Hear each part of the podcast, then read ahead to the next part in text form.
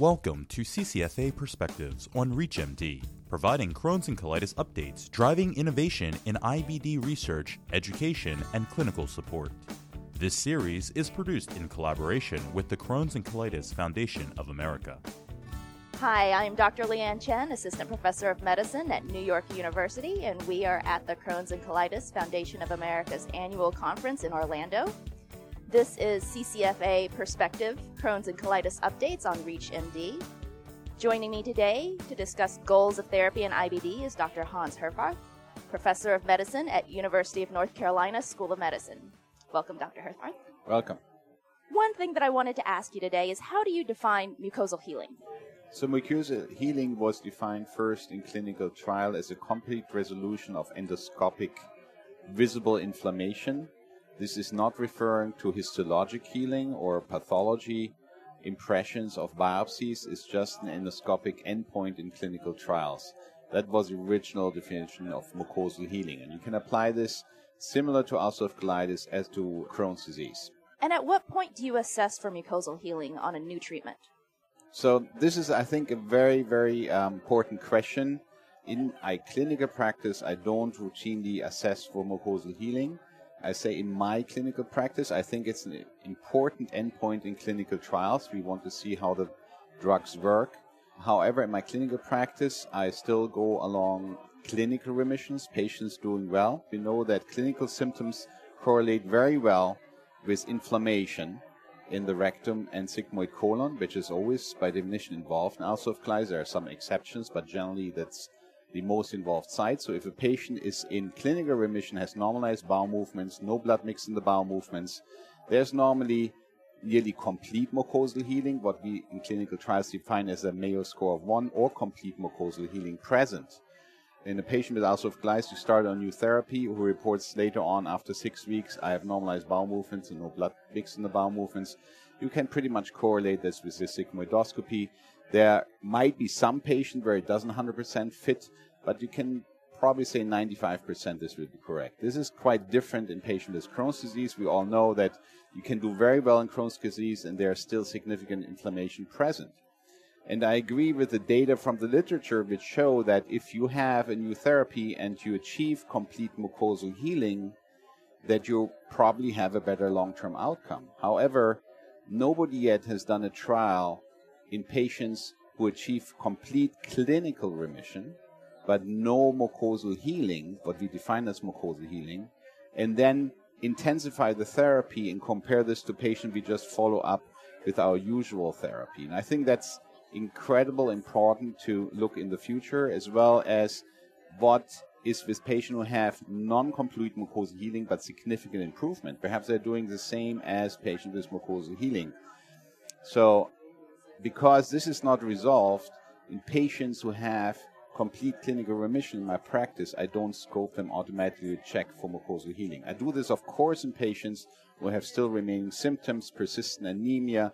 I think there you have to optimize therapy. You have to see is it due to continued inflammation or due to other reasons, but not.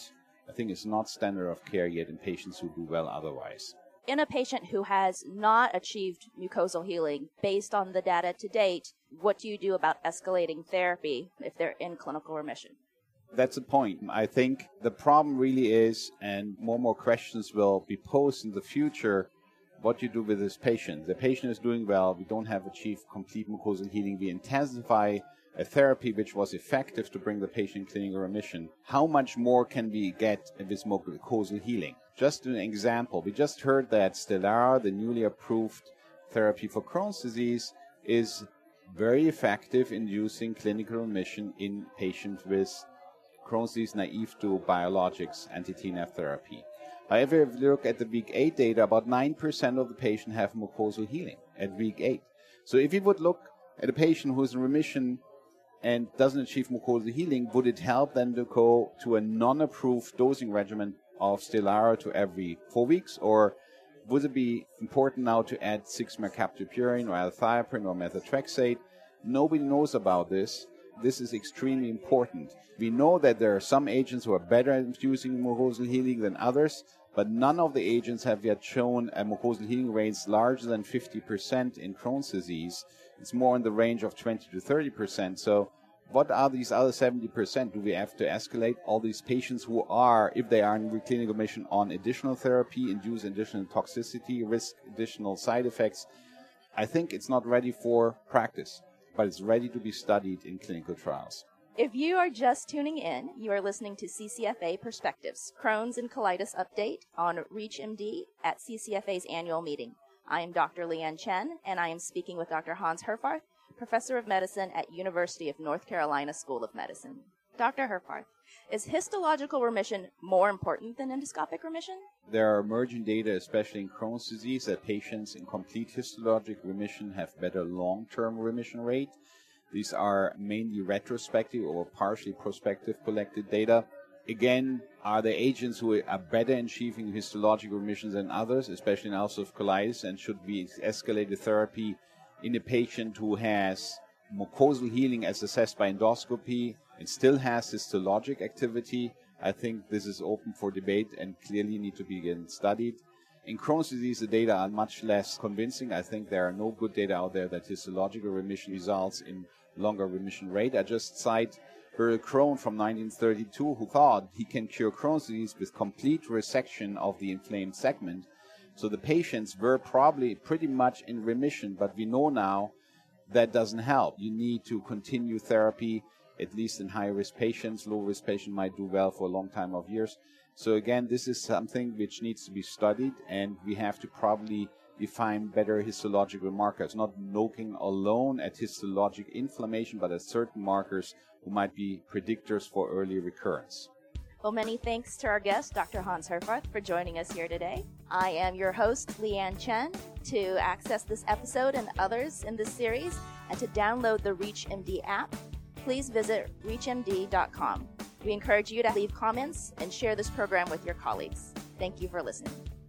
This has been CCFA Perspectives on ReachMD, produced in collaboration with the Crohn's and Colitis Foundation of America. For access to this and other episodes, and to download the ReachMD app, visit reachmd.com forward slash CCFA.